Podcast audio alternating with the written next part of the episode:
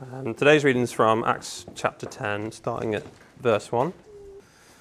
At Caesarea, there was a man named Cornelius, a centurion of what was known as the Italian cohort, a devout man who feared God with all his household, gave alms generously to the people, and prayed continually to God. About the ninth hour of the day, he saw clearly in a vision an angel of God come in and say to him, Cornelius. And he stared at him in terror and said, What is it, Lord? And he said to him, your prayers and your alms have ascended as a memorial before God. And now send men to Joppa and bring one Simon who is called Peter. He is lodging with one Simon, a tanner, whose house is by the sea. When the angel who spoke to him had departed, he called two of his servants and a devout soldier from among them, uh, from among those who attended him, and, have and having related everything to them, he sent them to Joppa. The next day, as they were on their journey and approaching the city, Peter went up on the housetop about the sixth hour to pray, and he became hungry and wanted something to eat.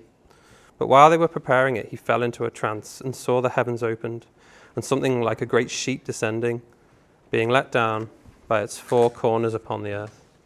In it were all kinds of animals and reptiles and birds of the air. And there came a voice to him Rise, Peter, kill and eat. But Peter said, By no means, Lord, for I have never eaten anything that is common or unclean. And the voice came to him again a second time What God has made clean, do not call common. This happened three times, and the thing was taken up at once to heaven. I've skipped down to 34. Um, so Peter opened his mouth and said, Truly, I understand that God shows no partiality, but in every nation, anyone who fears him and does what is right is acceptable to him. And again to 44. While Peter was still saying these things, the Holy Spirit fell on all who heard the word. And the believers from among the circumcised who had come with Peter were amazed, because the gift of the Holy Spirit was poured out even on the Gentiles. For they were hearing them speaking in tongues and extolling God. Then Peter declared, Can anyone withhold water for baptizing these people who have received the Holy Spirit just as we have? And he commanded them to be baptized in the name of Jesus Christ. Then they asked him to remain for some days it's kind of handy if you have access to a Bible either on your phone or, or in, in, your hand, then it's handy to have open because I was only able to squeeze a certain number of verses. There's more I want to talk about, but anyway, um, most of the important ones are on, on the, the service sheet already. But if you have it in your, on your phone, that's handy as well. Um, we've been talking a lot over the last few months about what the church should be uh, and therefore what we should be like. Um, as foundation churches. We're just starting out. We're only two years old, so we're still kind of baby, like a baby, a baby church. Um, we want to figure out what does it mean to be a church that, that, that God loves and uh, that has his pride and his pleasure upon us. And so what we're doing is we're looking at the book of Acts, which shows the early church, the very early church, the baby church, um, and, and we get to pick up some ideas about what it should look like.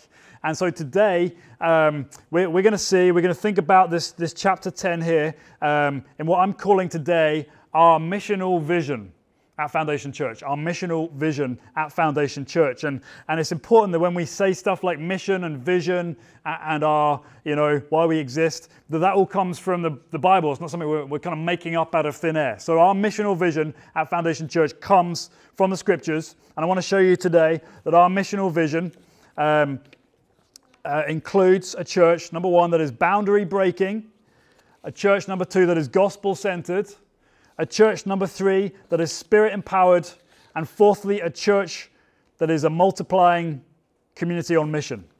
All right? Boundary breaking, gospel centered, spirit empowered, multiplying community on mission. And, and, if you've been with us over the last uh, few weeks or months, you, will recognize some of those phrases. Be, they keep coming out time and time again. I just, uh, the reason why I keep emphasizing them is because I want you to see this isn't stuff I've just made up because I've read some clever book. It's because that's what the scriptures are teaching we should be. Okay? So, first of all, our missional vision at Foundation Church is to be a boundary breaking church. What does that mean? We've already seen this over the last few weeks, and, and, and yet we see it again so clearly today uh, what it means to be a boundary breaking church. We've seen over the last few weeks progressively people have been included into the church from all uh, walks of life further afield. We saw a few weeks ago uh, this group called the Samaritans, kind of cousins of the Jews. Um, they're kind of like us, but not like us. They have been included into the church. And, and, and we thought at that time they are most like, in our own day, most like the relationship between Protestant and Catholic, you know? And so we have these people who are like us, but not like us in some ways, uh, included into the church, and that's awesome. The week after that, then we saw this Ethiopian eunuch. He was a, he was a, a black man from North Africa. He was included into the church. And so we were thinking non white people are also to be included in, into the church from different ethnic groupings. And then last week we saw this guy called Saul, and he was a, a radical skeptic.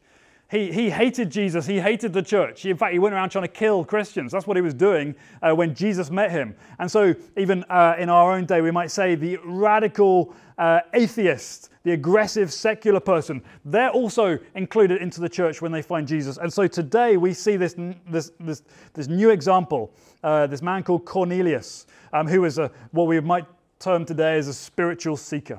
Someone who's spiritual, but yet he wasn't a Christian. Spiritual, yet not religious. And the point I'm trying to get to, to, to today is that all of these people are included in the church. All of them are welcomed. All of them find their place within the church of Jesus Christ. And that just shows, and we've been seeing this over the last few weeks, that shows the power of this movement called the church. And it's awesome. And we're going to see why it's got power uh, in, a, in a couple of points' time. But anyway, let's think about this man, Cornelius, and then we'll understand why the church has a mission, missional vision to be boundary breaking. All right? Cornelius, uh, verse 1 of chapter 10, right at the top of your sheet. Uh, says, A man called Cornelius, who was a centurion in what was known as the Italian cohort. A centurion uh, was a, a, pretty much an officer in the Roman army. He was over 100 other soldiers. So he was a leader. And you don't just become a centurion because you happen to get picked um, you know, at random. You're a centurion because you're a leader because you're a, you're a man of valor, because you probably had some military conquests, you showed great courage in, in war or in battle, and so you were deemed by your superiors to be uh, capable of leading other men into battle as well. So he was a, a leader, a man of valor, a brave man. But it says there in verse 2 he was devout and he feared God with his whole household. That is, he sort of followed uh, kind of the, the Jewish religion. He feared God, he worshiped God, he prayed, it tells us, he gave money to the poor. But he wasn't a Jew. He was, he was, a, he was a Roman. You know, he was what, what the Bible describes as a Gentile, an outsider, complete outsider. He never converted to Judaism. He was close, but he was still far away. And so here we have this God fearing, God worshipping man of valor, this leader, and yet he was not uh, he was not a believer in Jesus because he'd never heard of him before. And it says there in verse 3, uh, about the ninth hour in the day, which is about 3 o'clock in the afternoon, the typical time when Jewish people would pray, devout people were praying, probably was in prayer at this time. It says he had a vision uh, from God or a vision of an angel. And, and don't forget this man, this mighty sort of, you know, man of valor. He's seen a few things in his day. It says he was utterly terrified when he saw this vision of this angel. And this angel spoke to him. They had this conversation. And it went a little something like this God has seen you, He knows your hearts. Now send to a town called Joppa to get a guy called Simon Peter. The end. That was the, pretty much the extent of the vision and the conversation they had. God has seen you. Now go and find a guy called Simon Peter in the town down the road. Bring him back to you. That's it. And again, as we've seen um, a, a, few times now, when, when God gives visions, they tend to be very uh, specific but very limited in scope very limited in scope. I'm going to give you some information. I'm not going to show you the whole picture, but you know, uh, go get this man Simon from Joppa, and then I'll fill in the blanks later on. Before we go any further, though, we must understand. We must understand if we're going to really get to the grips of, of this passage. We must understand the distinction between people like Cornelius and then people like the Jews. They were, they were, there were very clear and strict boundaries between the children of Israel and everybody else. The children of Israel, that is the Jews, had their own dietary laws, what they could and could not eat, according to the Bible. Uh, they had their own religious customs that sort of marked them off as being belonging to the people of Israel, and circumcision um, was, was one of those customs. Um, they had a specific place of worship that no one else was allowed to unless you were a Jew. They had specific holy days, again, that marked out Jewish practice and religion. All of these things said that the people of Israel are separate, they're distinct, they're special, everyone else is different. But here in this passage, in this part of the history of the church, that old division comes tumbling down.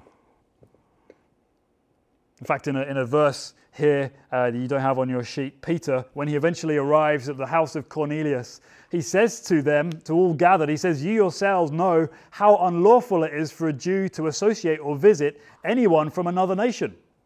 It's obvious that there is this distinction. We cannot be together. And yet, because of this uh, next part that we'll see in a minute, that division, that boundary is broken. It comes tumbling down. This episode with Cornelius blows the doors wide open about who can come in to the kingdom of God. So that's Cornelius, and we're, we're, sort of left with things hanging. He sends men off to this town called Joppa to go and find a guy called Simon Peter. That's it, that's all he knows about. At the same time, roughly, Peter himself, the Apostle Peter, also known as Simon Peter, was also having a vision from God. It says there um, in uh, verse 9 that Peter went up on top of the house that he was staying in to pray. He was hungry, he wanted something to eat, and while they were downstairs preparing it, his hosts, it says Peter fell into a trance, some sort of ecstatic state. Not exactly sure what that looked like or how it felt for him, but it was obviously a vision because he saw heaven opening and something like a great sheet descending down onto the earth. And in that sheet, in this vision, he saw this sheet. It was filled with animals, in verse 12, all kinds of animals and reptiles and birds of the air. All kinds. And that's important because for Jews, they were only allowed to eat certain types of animals, but not this type. Certain types of birds, but not this type. And yet, in this sheet, in this vision that Peter saw on top of the, the, the housetop that time, he saw loads of animals, a mixture of clean and unclean, ones the Jews could eat and ones the Jews traditionally could not eat. But then he heard this word.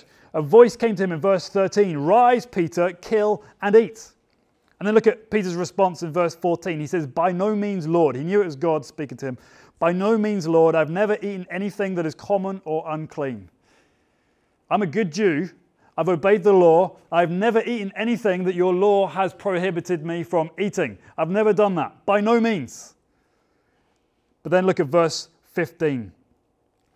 Uh, then a voice came to him and said a second time, let's read this out together actually, this is important. What God has made clean, do not call common. Let's read that again. What God has made clean, do not call common. That is so important. This happens three times. And then the sheet goes off. He wakes up, obviously gets up and has his food, and that's that. Very, very puzzling to Peter. Has no idea what that's all about. Wondering what it was all about. And then just at that time, who knocks at the door? Who comes to the house? But these men sent by Cornelius to Joppa, to the town that Peter was in. Just as they were knocking at the door, the Holy Spirit said to Peter, These men are coming, they're looking for you. It's okay, go with them. Go with them and share the good news. Paraphrase, but that's what he said. And so, fast forward a day or so, and uh, Peter and a few of his pals arrive at Caesarea, which is the town where Cornelius is. And it says that Cornelius had gathered all of his relatives and his close friends.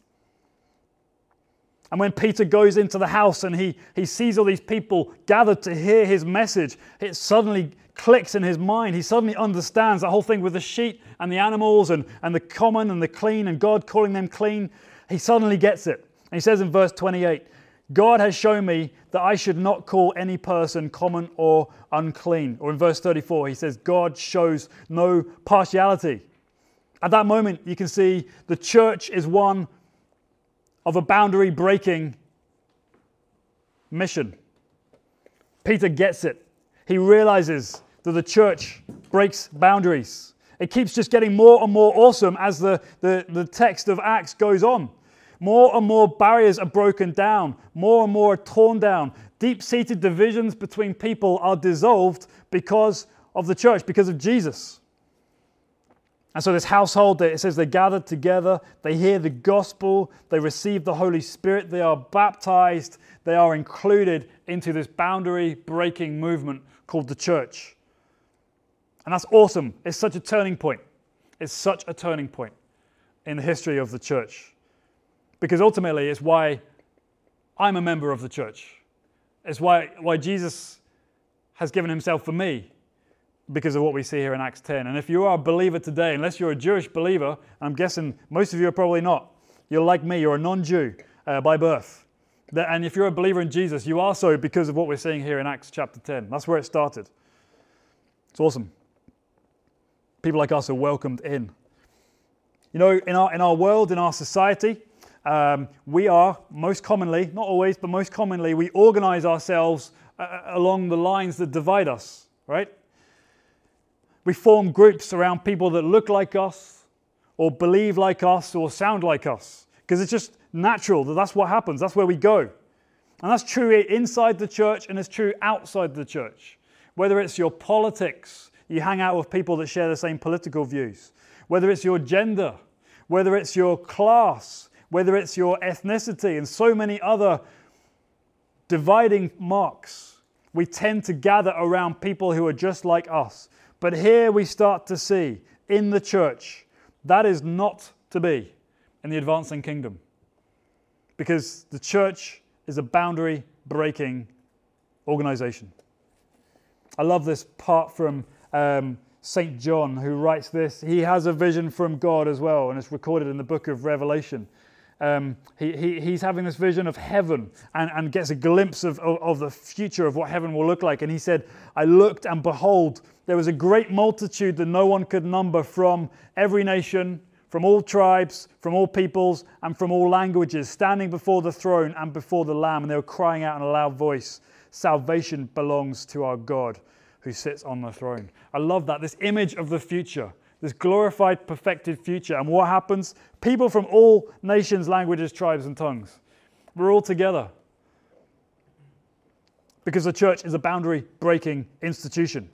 And so, uh, this is my vision. This is our vision for us at Foundation Church. We are going to be, because of what we're reading here, a church that reflects the makeup of our surrounding community. If you draw, uh, you know, uh, um, with Foundation Church here in the middle and a mile radius around each side, you will find quite a lot of diversity. It is our vision, because of what we're reading here, that we are to be a church that is a boundary breaking church. We will consist of people who hold PhDs and people from a paramilitary background. We will consist of stay at home mums and biochemical scientists. We will consist of people who were born in Eastern Europe and people who were born in East Belfast. We will consist of those who have lots of education and those who have none. We will consist of those who have children and those who have none, those who have money and those who have none, those who've had religious experiences and those who've had none. This is what we will find when we take the scripture seriously. This is our vision for Foundation Church, a boundary breaking vision for the church. Because that is what the gospel does. That is what Jesus does. When we understand him, when we get what he's done for us and what, what he achieved on the cross, boundaries start falling down. This is our vision. Um, but it's also a challenge, isn't it? It's a challenge because it challenges our comfort levels, our comfort zone. As I said, we naturally go towards people like us and away from people who are unlike us. And so it challenges that. The gospel challenges that. It even produces fear when we think we have to hang out with people like that. But once we start to understand Jesus and the amazing scope of what he has achieved for us, once we start to see that church like that is enriched by all this diversity, by all these experiences and cultures uh, coming together, we will start to see that a church like that is boundary breaking, it is radical, it is beautiful, it attracts outsiders, it displays the extravagant glory and grace of God like no other. And, you know, let's face it, we live in a, in a pretty divided city, in a, in a divided country. And, and, and, and what impact could a boundary breaking church have in a city like ours that doesn't worry about all these divisions that we have? Instead, we display something of God's amazing power through all the diversity that we'll, hear, we'll have in our church. So, first of all, the church is a boundary breaking church, and we, we see that in Acts chapter 10. Second, our missional vision. Uh, number two is we are gospel centered. We're gospel centered, and that explains the why and the how we get to be boundary breaking. Uh, the holy angel uh, appeared to Peter and uh, said, uh, sorry, appeared to Cornelius and said, Right, bring Peter. Uh, verse 22, you don't have it on your sheet, said, uh, I want you to hear what Peter has to say. In verse 33, they are all gathered. I want you to hear what Peter has been commanded. In verse 44, all who heard the word were filled with the spirits See, at the center of a boundary breaking community is the good news about Jesus. That's why we're gospel centered. Peter, you see, attends this house. He doesn't know what he's going to find. He finds out it's packed with people, all of Cornelius' household, his close friends, his wider family circle. There they are, expectant, ready. And so Peter knows at that moment what he must say. He explains the gospel in verses 34 to 43.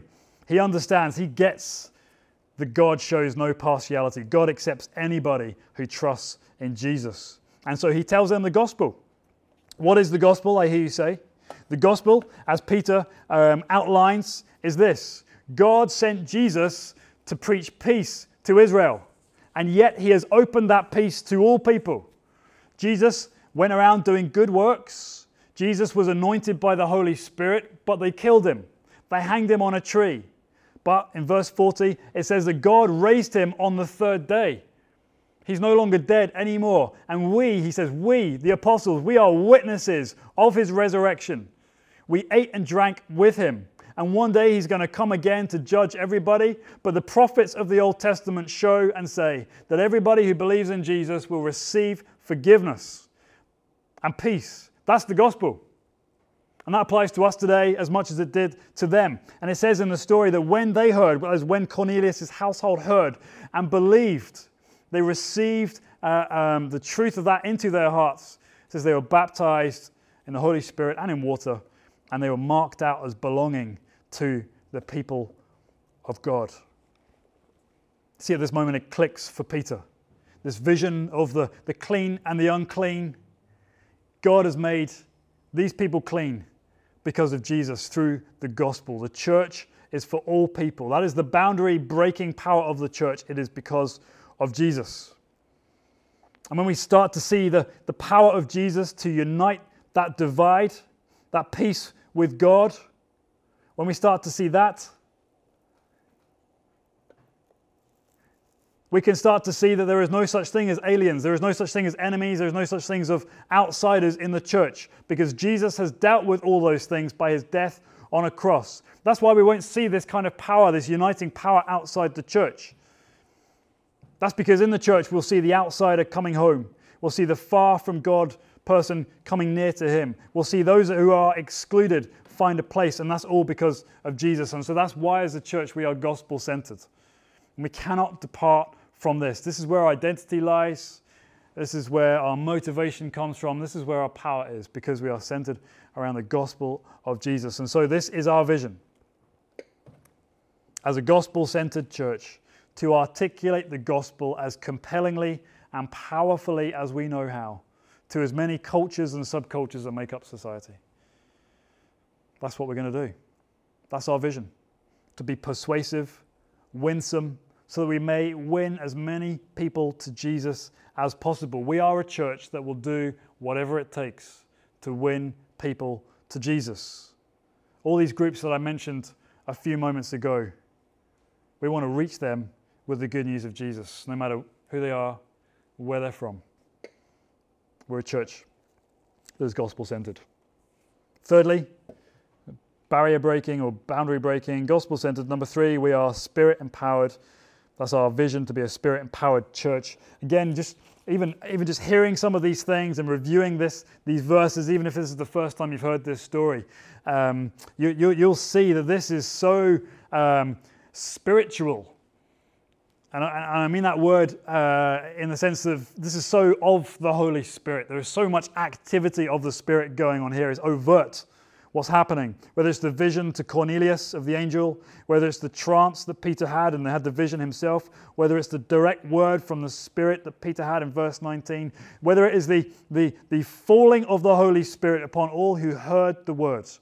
The Holy Spirit is in and through this so clearly the Jewish Christians, it says that, uh, that Peter brought along with him for moral support, they were amazed that the gift of the Holy Spirit had been poured out even on the Gentiles.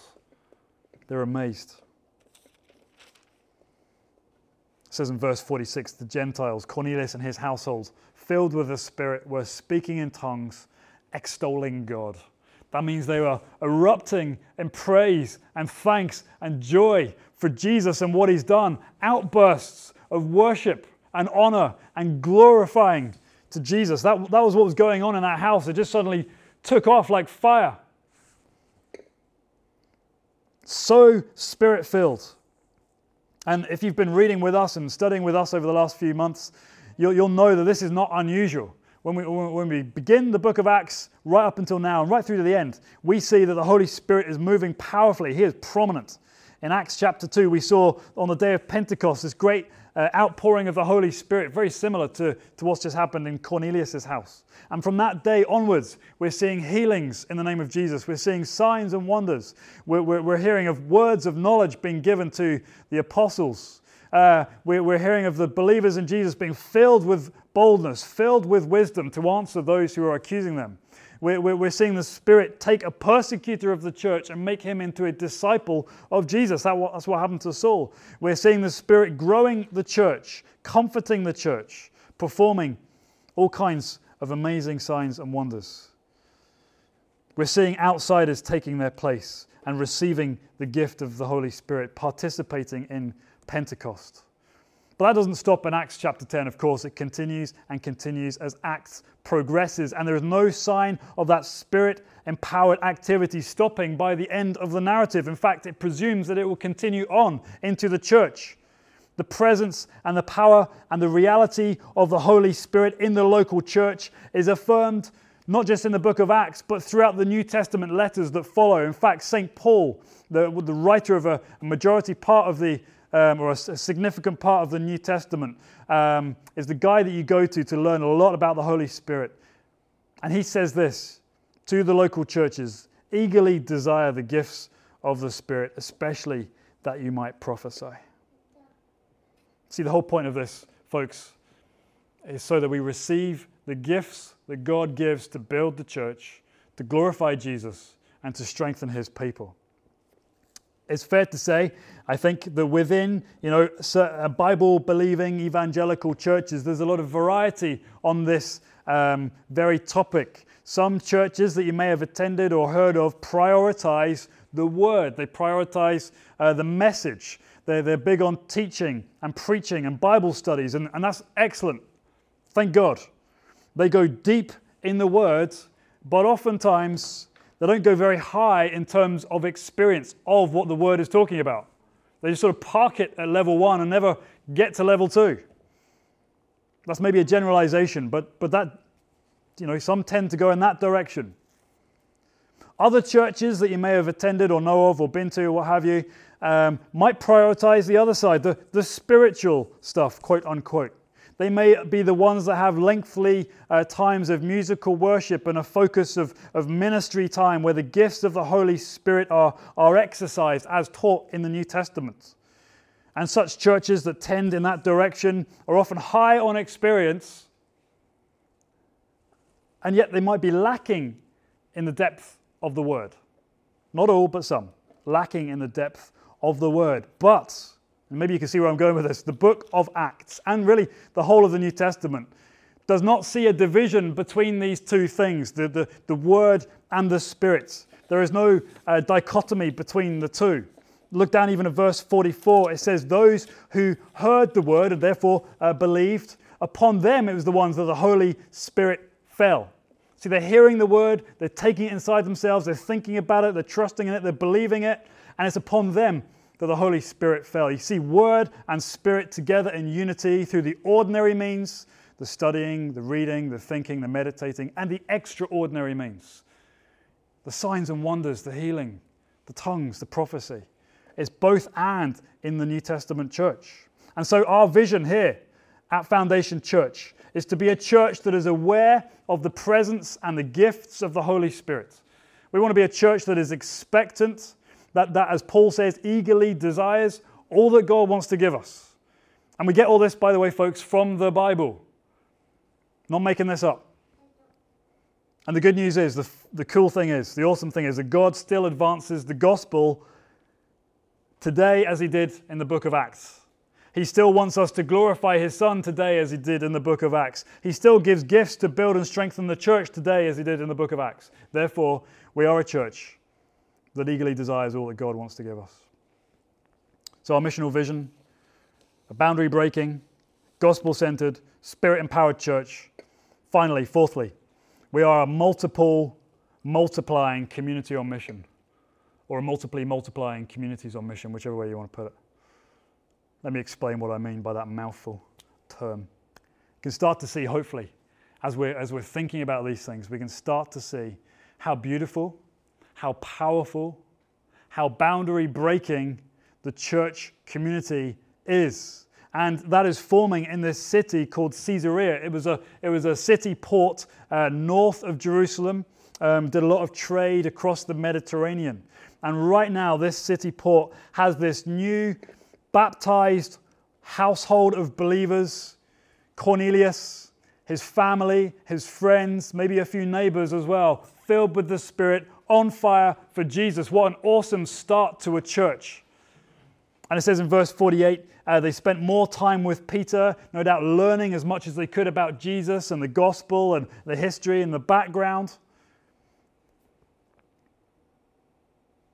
Awesome start. But do you remember a few weeks ago we covered and looked at this guy called Philip, who was an early leader in the church, an evangelist in the church? He was uh, uh, teaching the Ethiopian eunuch about the gospel of Jesus. And then it said he, he was taken away by the Spirit. Do you remember where he ended up? Caesarea, the same town that Cornelius lives in this spirit filled man of wisdom, this leader of the early church. Just imagine the kind of team that God was putting together in that city. Fast forward to chapter 18, verse 22. A few years later, it says, when Paul, who'd been traveling around the ancient Near East, when he landed in Caesarea, the same town, it said he went up and greeted the church. A few years later, they are a gathering, they are a body, the church not only are they surviving, but they are growing. Not only are they growing, but they are multiplying. This church, fast forward even to 21, verse 16, this church, this growing, multiplying, gospel centered, spirit filled church, sent a delegation to Jerusalem to accompany Paul on his missionary journey. See, now this church were not only surviving and enjoying Jesus and, and bringing others in, but they were sending members out to help and minister to other churches further afield. I love that. And this is, in the, this is just in a few years. Philip was probably part of that too. Philip had four daughters, it tells us. All of them were gifted as prophets. There was another Christian prophet called Agabus who was also found in, in Caesarea at that time. What an awesome team God was putting together in this little church in Caesarea to, to bring the gospel and the good news of Jesus out to the ends of the earth. And that's what he does, and that's what he's doing for us today. I love this. What an awesome team. What firepower they had. What energy and zeal they had for Jesus. They were receiving Christian leaders from other churches. They were sending out missionaries and leaders to strengthen and support. This is just superb. This is amazing. And this is what we see happening time and time again. This is a vision for how our church will be and what we will be doing. And, folks, this happens all through the book of Acts, not just here in Caesarea, all through the book of Acts. These little pockets of light these little communities around the gospel of Jesus are being formed as people are called and saved and filled with the Holy Spirit, whether it's in Caesarea or Jerusalem or Corinth or Samaria or Ephesus or Antioch or even Rome, the center of the known world. All around the region, we see churches being planted, people being sent out as more and more hear the gospel and believe. And that is why the church Foundation Church is to be a multiple, multiplying community on mission, or a multiply multiplying community on mission. This is where we get our focus from. We get our cue from the book of Acts. And that the more we lean into the text of Scripture and what God teaches through it, uh, the more we will be inspired and caught up in what God was doing through the early church and what He's therefore doing through us. They had very little resources, just like us. They relied heavily on God's and we can see the staggering impact that they made as the gospel advances from town to city to town to rural areas because of Jesus. And here's the good news, folks Today, it is the same. It is the same gospel that we believe that they have. It is the same Holy Spirit that we receive that they received. It is the same urgency to tell the world that we have. It is the same calling God gives us. We are on the same mission that Jesus sends us out on. And so here is our vision. At Foundation Church, we will be a multiplier or multiplying, multiplying community on mission. Multiply, multiplying community on mission. We're not just going to be one church. Here's how we're going to do it. Big picture. This is big picture stuff, all right? Foundation Church Belfast. I believe God is calling us to become a resourcing and equipping church, a resourcing and equipping hub, raising up, sending out, generous with whatever we have. And that starts now. Doesn't, we don't wait till we've got six figure bank balance.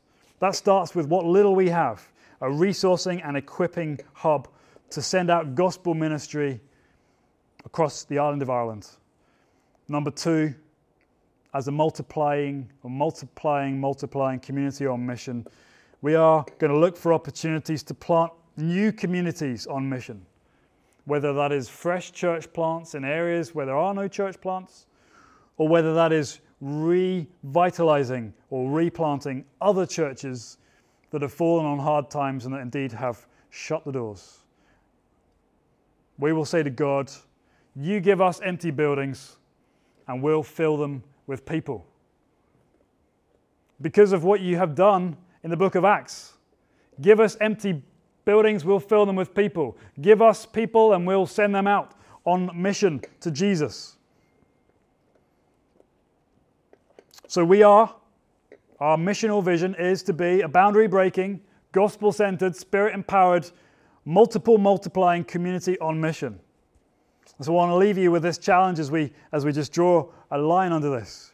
My challenge to you is to ask Are you on board with where God is taking us? Do you want to join us on mission to make much of Jesus and glorify Him around the world? Are you going to say yes to Jesus? Yes, I'm on board. Yes, I'm going to give my time, my life, my money to Jesus and His mission and my brothers and sisters here in this room as we seek to do this together as a group, as a body.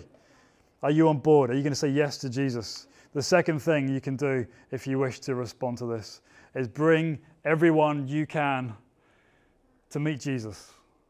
That's not me, by the way.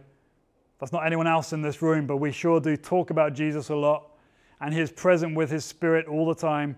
And every time we open the Word, and every time we sing, and every time we pray, Jesus is present. Are you going to bring your friends to meet Jesus as we gather as a church? Family, co workers, neighbors, doesn't matter who they are, doesn't matter what their relationship with religion is or Jesus is, we'll take anybody. If they say yes to you, I'll come, we will take them here and we will sh- share Jesus and his love and we'll leave it between them and Jesus. Are you going to say, Yes, I'm on board? And number two, bring everyone you can. We are a church that has this hope filled expectation that God will bring many to Jesus. Not just ones and twos every other year, although that's great. Many people to Jesus because of what we read here. So we're going to respond just now um, in prayer. Um, the guys are going to come up and lead us just now in some music, and we're going to also respond in song. And we're going to sing this next song, which is No Other Name Has the Power to Save but Jesus. Uh, in Jesus, because of Him, strongholds will come down, darkness will be put away, light will come. So let's stand and pray together, and then we'll sing and uh, come to the communion table as well. So let's stand.